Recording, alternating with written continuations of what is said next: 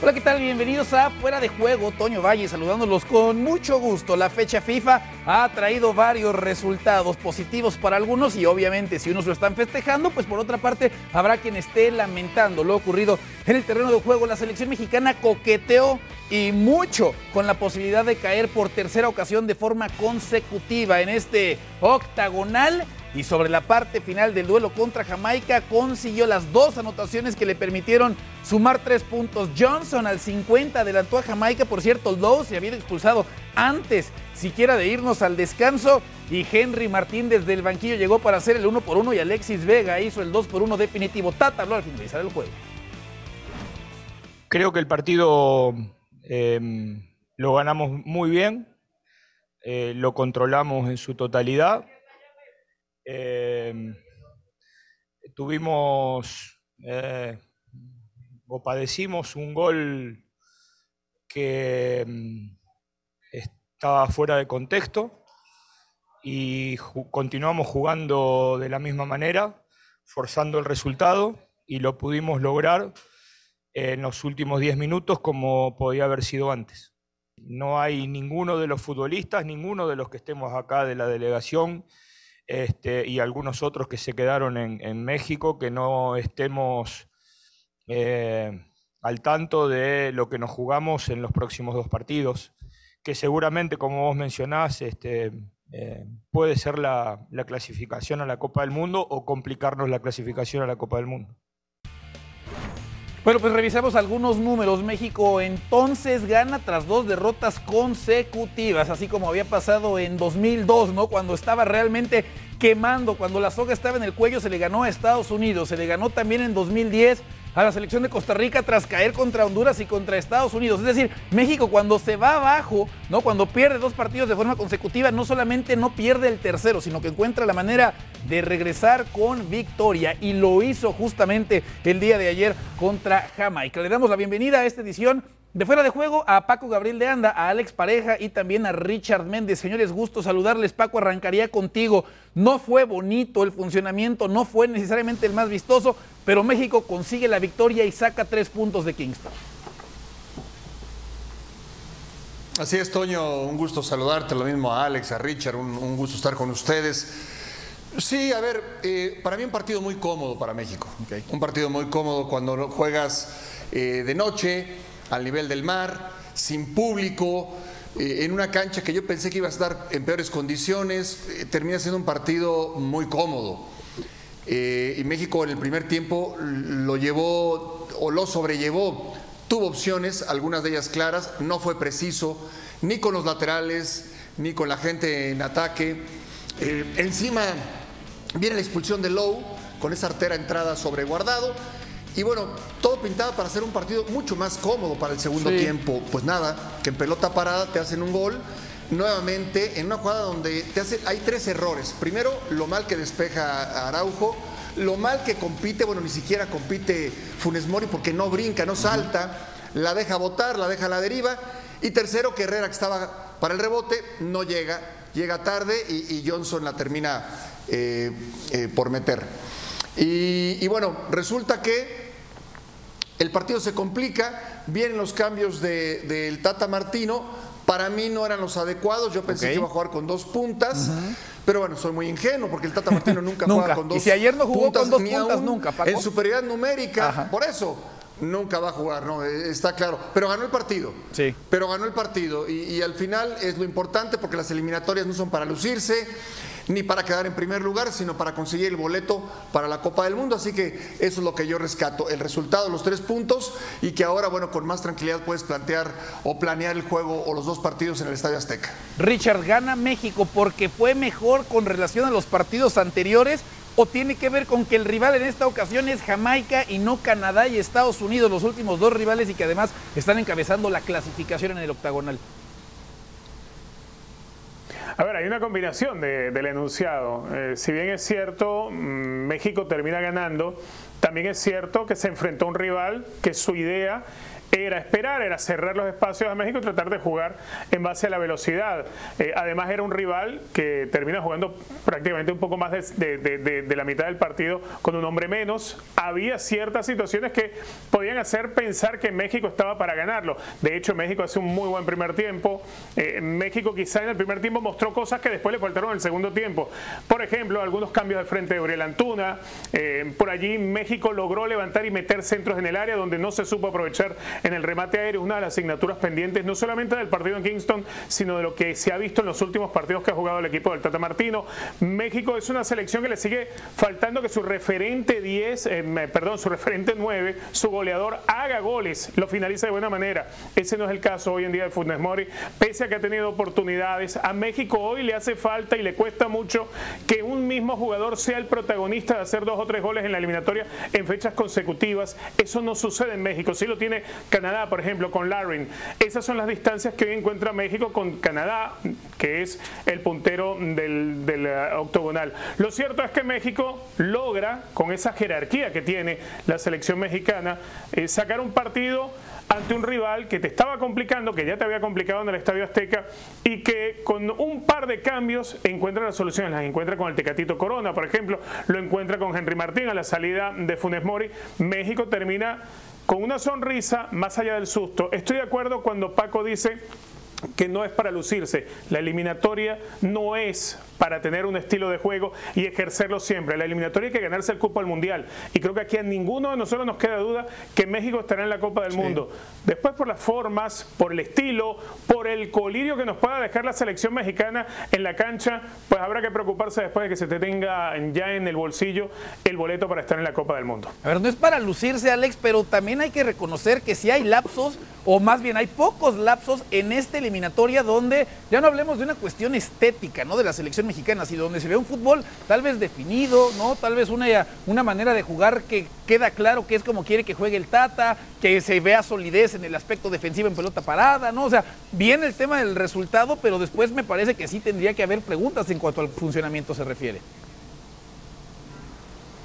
Sí, ¿qué tal? ¿Cómo estáis? Eh, un abrazo para los tres. Hombre, eh, ayer, por ejemplo, en la primera parte del partido contra Jamaica, eh, yo estoy muy de acuerdo con lo que ha dicho Paco y con el propio análisis que hizo el Tata Martino después del partido. La primera parte contra Jamaica, teniendo en cuenta los condicionantes, que la cancha, Paco tenía razón, podría estar mucho peor, pero tampoco era Wembley, por así decirlo, sí que vimos a un México que sabía exactamente lo que quería hacer. Otra cosa es que te guste más o menos, pero por ejemplo, lo de los cambios de orientación de Héctor Herrera hacia las eh, las dos eh, puntas hacia la situación sobre todo de Uriel Antuna para lanzarlo en velocidad, el hecho de que, es algo que a mí no me gusta, pero que es reconocible, el hecho de que los extremos tiendan a venir sin balón hacia adentro para dejar el espacio a los laterales, para, para que rompan, eh, eso está muy preparado, está muy pensado, los pivoteos de Funes Mori, que podría entrar más en juego o no, pero la primera parte del partido contra, contra Jamaica, perdón, fue muy, muy aceptable dentro de una idea de juego reconocible, característica.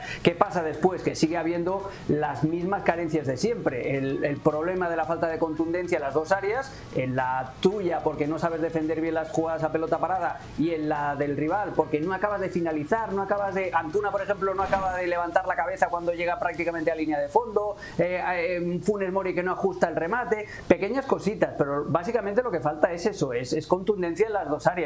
Eh, luego también hay un componente emocional. Eh, el partido ayer, yo creo que México baja en la segunda mitad, a pesar de jugar contra 10 hombres, porque está ese momento de ansiedad de verse abajo en el marcador, de verse contra 10 y de en la cabeza de, estoy seguro, de muchos de los jugadores estaban ya los titulares de los periódicos al día siguiente si no sacaban un resultado positivo. Hay que tener en cuenta también la ansiedad con la que juegan los jugadores mexicanos en este tipo de escenarios. Te preguntaría, Paco, por los cambios y no necesariamente por si tuvieron éxito o no en el compromiso de ayer, ¿no? Que en el caso de Corona, bueno, vino a cambiarle la cara y la N se mostró bastante participativo. Te preguntaría más pensando en los duelos que vienen más adelante.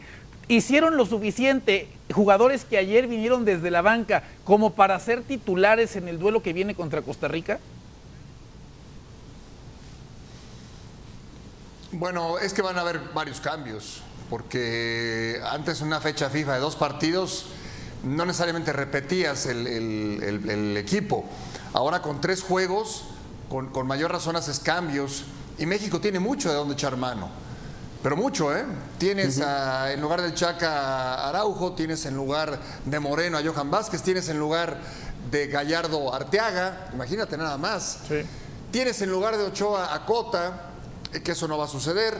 Tienes en lugar de, ayer eh, Héctor Herrera fue el que jugó de contención más clavado, pues tienes a Edson Álvarez, y tienes en lugar de Guardado a Laines, y tienes a Charlie Rodríguez, y tienes en lugar de Funes Mori, eh, si se recupera Jiménez, y si no a Henry Martín, y tienes en lugar, eh, no sé, de Antuna al Chucky Lozano, y tienes para iniciar también al Tecatito Corona o, a- o Antuna, si, si prefieres. Imagínate nada más.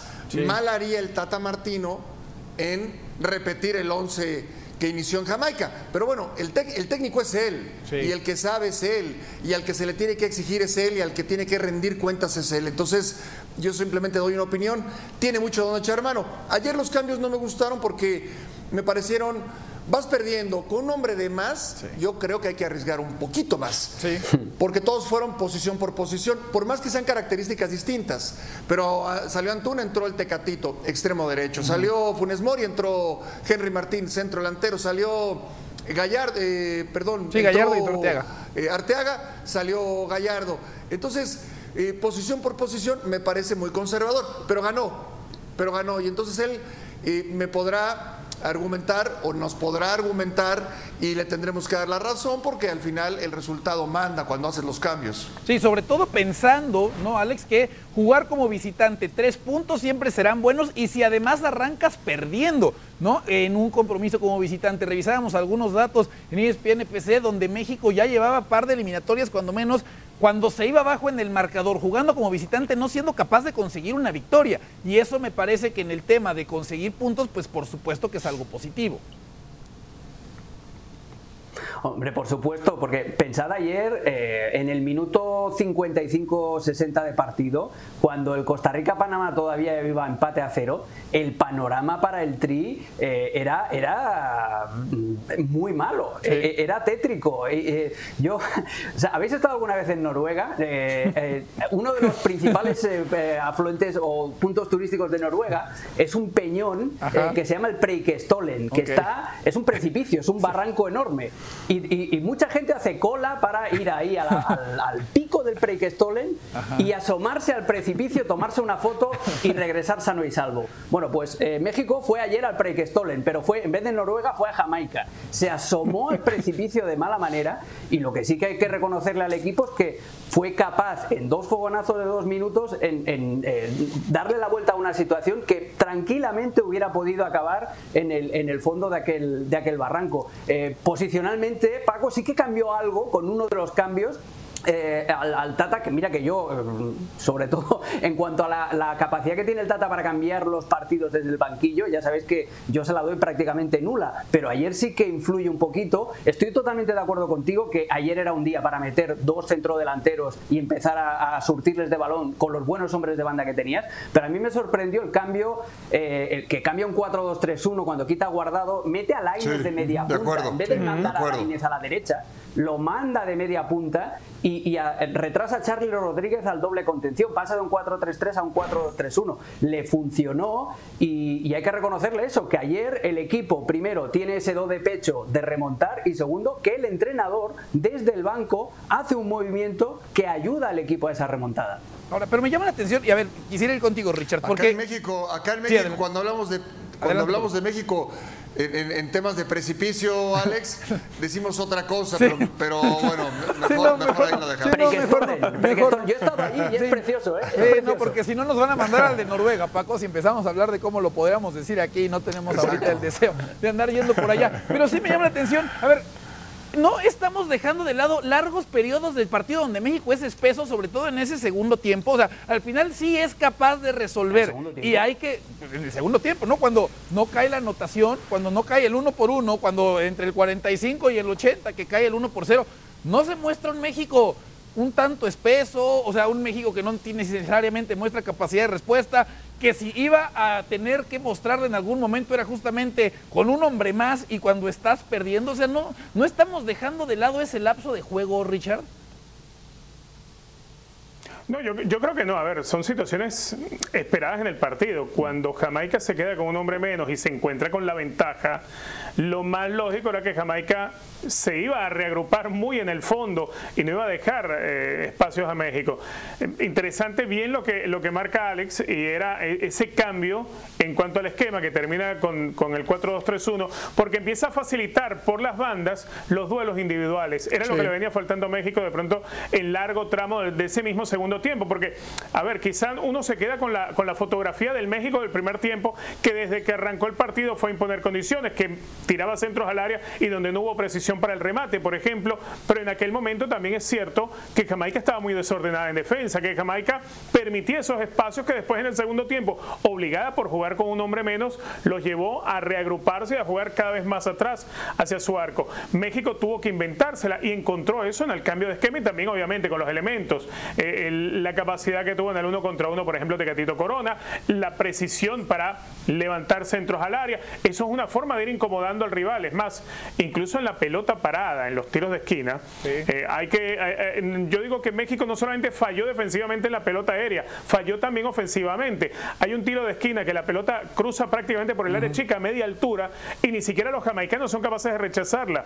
Ese tipo de situaciones hay que saber aprovecharlas cuando tienes rivales tan flojitos como Jamaica, más allá, repito, que Jamaica escoge por decisión propia plantear el partido en los términos que lo planteó. Yo creo que Jamaica ha podido ofrecer un partido diferente, ha podido tratar de, disputarle en base a fuerza y velocidad la pelota a los mexicanos un poco más arriba hacia la zona de volante y no tratar siempre de jugar resguardados. Pero esa es la escogencia que hace cada técnico y el Tata Martino sabía que se iba a enfrentar a ese escenario. Lo supo componer, México lo termina ganando por la chapa de jerarquía que tiene y el recorrido y la experiencia de sus jugadores ante una selección de Jamaica que definitivamente no renunció y fue fiel a ese libreto que habían diseñado desde el minuto cero hasta el minuto 90 y bueno, por eso es que cuando terminas eh, eh, siendo tan cobarde dentro del fútbol, pues te terminan volteando eh, el resultado como lo termina consiguiendo México, en base también, como es ese acierto que tiene el Tata Martino, en identificar por dónde estaban las fallas y por dónde podía generar esos espacios en el desequilibrio del uno contra uno cuando pasa el 4-2-3-1. Paco, ¿queda de ver Funes Mori? Sí.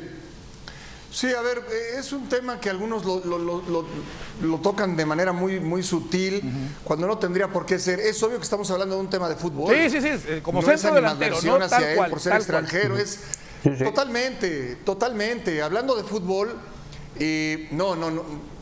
Claro que ha quedado de ver, por supuesto que ha quedado de ver, porque no solamente que no concluye las jugadas o que no define o que no pesa en ataque, Ayer, por ejemplo, tiene que ver en el gol.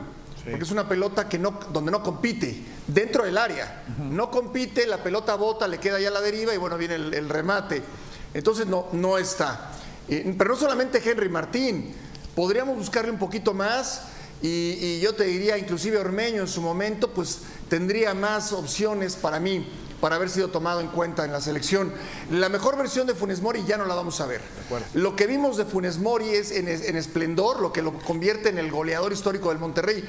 Esa versión ya no la vamos a ver yo te diría es prácticamente imposible. Hace mucho que está muy lejos de ser un jugador desequilibrante, ni en la selección ni en su equipo. Sí, da la impresión inclusive que ven retroceso, ¿no? En lo que se refiere al nivel de Rogelio Funes Mori, partido tras partido con selección mexicana. Eso hablando del Tri, hablemos también de otra selección que tuvo participación, por supuesto, el día de ayer en lo que se refiere a la eliminatoria de la CONCACAF. Antes el frente a frente, México recibiendo a Costa Rica en la cancha del Estadio Azteca, ¿no? En eliminatorias, dos empates, ocho triunfos, un descalabro, ¿no? Pasó con las anotaciones de Medford y de Ponseca. Estados Unidos, la selección estadounidense con anotación de Anthony Robinson termina ganando 1 por 0 a El Salvador, tres puntos más entonces para el equipo de Berhalter. Críticas y cuestionamientos otra vez hacia el arranque lento en el compromiso de la selección de las barras y las estrellas. Muy poco, por cierto, de los futbolistas que militan en el viejo continente, más allá de lo de Robinson que consiguió la anotación al terminar el juego. Habló, habló, perdón, Greg Berhalter. I wouldn't say this is this was our best game. We didn't finish enough of our chances that we had. I mentioned in the in the opening statement that I didn't think our press was connected as it needed to be, and you could see that we were away from each other for a while, the the majority of the group. But regarding the goals coming in the first or second half, you know, we had enough chances in the first half to score goals. So that's what I'm happy with. I, I think we we could have finished off some chances. We could have been up one nothing or two nothing, and we weren't. Um, when you have an expected goals of 2.5 or something like that, you're doing pretty well in a game. You also have to give El Salvador credit because those guys fought. And I mentioned in the pregame about how they press the ball and how they move forward and get after it. And they, they did exactly that. So so give them credit as well. But overall, we created enough in the first half. We just unfortunately didn't get the score. Faltan hablando de expected goals, no se habla demasiado de eso en esta parte del mundo, ¿eh? pero sí lo hace el técnico de la selección de las barras y las estrellas. Canadá vence 2 por 0 a Honduras. Honduras ha sido un desastre jugando en casa, jugando fuera, 2 por 0. Autogol de Maldonado a los 10 minutos y después Jonathan David con una gran escapada para poner el 2 por 0 y Canadá se mantiene entonces en la parte alta de la clasificación. Mejores arranques invictos. Bueno, Canadá coqueteando con el que tuvo México rumbo al Mundial de Francia 1998, que fue de 10 juegos sin perder. Por cierto, en esa eliminatoria México cambió de entrenador, cabe mencionar. Bueno, pues al finalizar este compromiso también habló el técnico de la selección canadiense.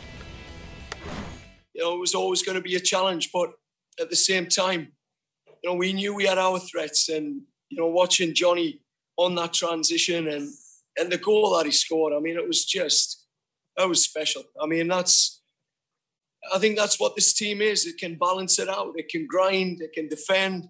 It can hit teams on the counter attack, and on other days it can play. And I think we are able to create the mentality for the moment, and that mentality tonight was to make sure we came out of here, no matter what it took, with a win. And I think those boys committed to that. Arrancamos hablando de Estados Unidos. Alex, el resultado dice 1 por 0 y por ende dice 3 puntos más y Estados Unidos se mantiene como segundo lugar de grupo, no aguantando la presión que hace México desde el tercer sitio. Pero te preguntaría por qué le cuesta tanto trabajo a Estados Unidos ganar con marcadores más amplios. ¿Por qué le cuesta a Estados Unidos conseguir anotaciones? Pues muy fácil, Toño, porque tiene el síndrome Game Boy, le falta definición, eh, porque es lo único que le, que le, falta a Estados Unidos. Yo estaba totalmente de acuerdo con, con el análisis que hizo Berharter al final del partido. Si tú miras la primera parte, que fue de un ritmo físico por parte de los dos equipos, ¿eh? porque El Salvador hay que quitarse el sombrero ante la actitud competitiva que tienen y ante el poco miedo y poco respeto que, que ofrecen a sus rivales, la cual cosa es buenísima para el espectáculo. Lo de ayer era un presión contra presión espectacular fue un ritmo altísimo de juego. Y la verdad que en la primera parte de Estados Unidos, sobre todo en la banda derecha, con Wea y con Serginho Dest, que a pesar de la inactividad con el Barcelona jugó muy bien y estuvo a puntito de volver a copiar el mismo gol que le anotó a Costa Rica con la izquierda. La verdad es que Estados Unidos jugó muy bien, jugó mejor para mí en la primera parte, cuando el ritmo físico fue tan alto, que en la segunda, donde a veces notas que, le falta un poquito de pausa al equipo estadounidense, que a veces no hace falta ir siempre a, a 100 por hora o con la quinta marcha puesta, y le falta un poquito de pausa en el centro del campo porque tiene a jugadores muy dinámicos, a Tyler Adams, a Yunus Musa, a Weston McKenney, pero no tiene a nadie que baje un poquito las revoluciones. Ese papel quizá era para Pulisic, pero Pulisic ayer fue de lo más discretito que tuvo eh, Estados Unidos. Yo estoy muy de acuerdo con el análisis. Yo creo que es más circunstancial que otra cosa y parte de eso también es el casting que está haciendo de delantero centro. Ayer sale Jesús Ferreira, que hizo un buen partido, moviéndose, presionando, pero por ejemplo, en la primera parte, al minuto 20, falla una clarísima eh, que, cualquier otro delantero hubiera utilizado la pierna izquierda en vez de utilizar el exterior del, botín derecho. Entonces yo creo que es más un problema de definición que no de generación de volumen de oportunidades. Mucha atención tendrán, ¿no? Seguramente a lo largo de todo este periodo los futbolistas denominados europeos, Richard, de Estados Unidos, como suele pasar y le pasó a México también en algún momento, ¿no? Cuando empezó a traer a mucha gente que militaba en otras ligas. ¿Cómo calificarías la actuación del día de ayer de estos europeos, entre comillas?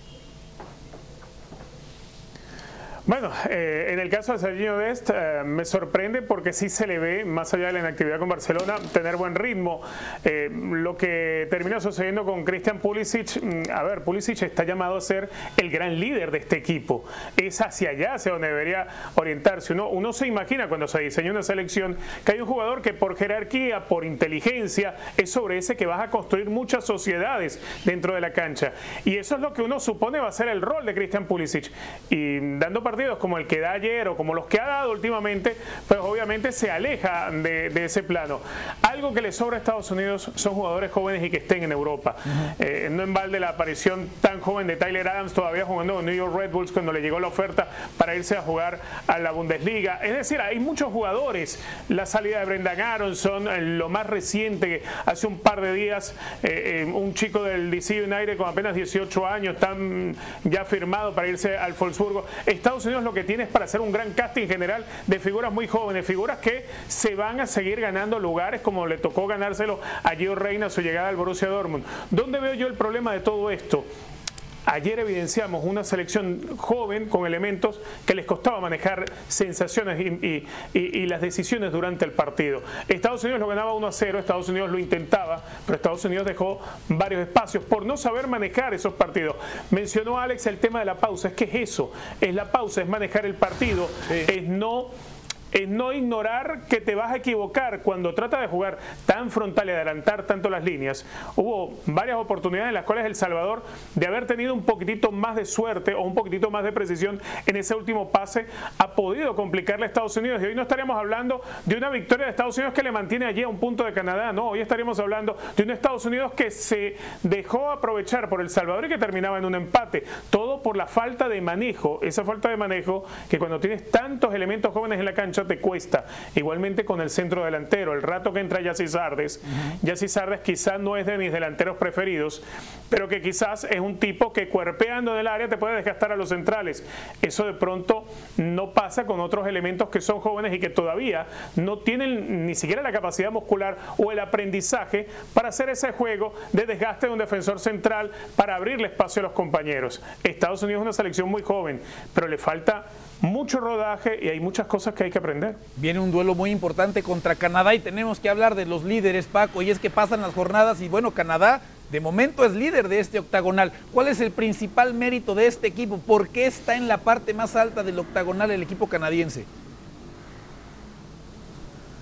Bueno, porque hay una eh, generación de muy buenos futbolistas, no, no, no de buenos futbolistas, de muy buenos futbolistas muy bien aprovechados por el director técnico. Entonces, de nada te sirve tener grandes jugadores si no tienes a un técnico que le saque el, mejor de los provechos y sobre todo el beneficio para el grupo. Sí. Eh, lo tiene Canadá y por eso está ahí. Estados Unidos tiene algo similar, también muy buenos futbolistas, con un técnico que no es querido o no es tan querido, pero que se va imponiendo a pasos agigantados, porque los detractores de Berhalter pues cada vez se quedan con menos argumentos. Y por, por el lado de México, pues lo mismo, ¿no? Bien o mal, con derrotas eh, muy dolorosas y demás, con críticas para el técnico, pero ahí van. Y no se van a mover. Es difícil que les quiten los tres primeros lugares a estos equipos. Ahora, de nada sirve el primer lugar, la eliminatoria, ¿eh? o el puesto que, pretenden algunos de, de, Giant of CONCACAF. No, quizás les den una plaquita y una medalla, este, pero no te va a servir en la Copa del Mundo ni, ni en ningún otro lugar. y después vendrán los dos, eh, Panamá y, Costa Rica, donde, donde creo que de ahí saldrá el boleto para repechaje. Se van a enfrentar este fin de semana, Alex. ¿Quién llega como favorito al duelo entre el 1 y el 2 de la clasificación? Yo creo que Canadá. Okay. Canadá va a llegar como favorito porque la veo una selección que sabe manejar esos momentos precisamente. A ver, esta, selección de Canadá sabe cuándo tiene que defender, sabe cuándo tiene que ocupar espacios, sabe cuándo le conviene jugar a la contra. Es un equipo donde el colectivo sabe tomar decisiones en los momentos oportunos. Todo lo opuesto de Estados Unidos. Son estilos totalmente diferentes, con jugadores que quizás tengan características entre ellos muy similares, pero definitivamente estilos diferentes, donde hay un equipo muy inteligente colectivamente y ese es Canadá la atención porque además, sin estar presente el mejor futbolista canadiense, y no voy a entrar en de peleas porque nos queda un minuto de show de si el mejor jugador de la CANCACAF o no, pero si no está Alfonso Davis y Canadá mantiene esa superioridad aparentemente, Alex, pues obviamente hay que reconocerlo. Ya en la parte final, ¿quién gana este partido, Alex, entre estas dos elecciones? A mí no me extrañaría nada que fuera un empate porque a Canadá le sirve y Canadá es lo que dice Richard, es un equipo muy cerebral, es un equipo que te planta los tres centrales, que retrasa los carrileros y que te espera para el contragolpe, pero cuando quiere profundizar también hace daño precisamente por los carriles. La jugada de ayer de, de Buchanan en el primer gol es espectacular y vaya progresión la de la selección Hace 10 años, en ese mismo escenario, perdió 8 a 1. Sí. Ayer ganó con solvencia. De acuerdo, de acuerdo. Paco, ¿quién gana brevemente? Porque nos vamos en 15 segundos. Empate también. Me Empate, perfecto. empate. Gracias Richard, gracias Alex, gracias Paco, gracias a todos. Gracias, sigan en sintonía del Mundial en Deportes y nos vemos el día de mañana con más Fuera de Juego.